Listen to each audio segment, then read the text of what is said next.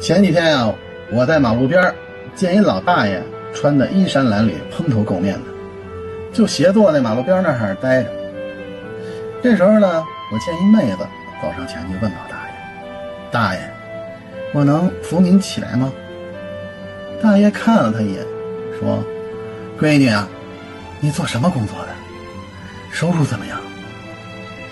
女孩说：“我是超市收银员，一个月啊2600。”大爷说：“你走吧，我再等会儿。”看到这情景呢，我有点好奇，于是走上前去问：“大爷啊，我是做电脑生意的，我能扶您起来吗？”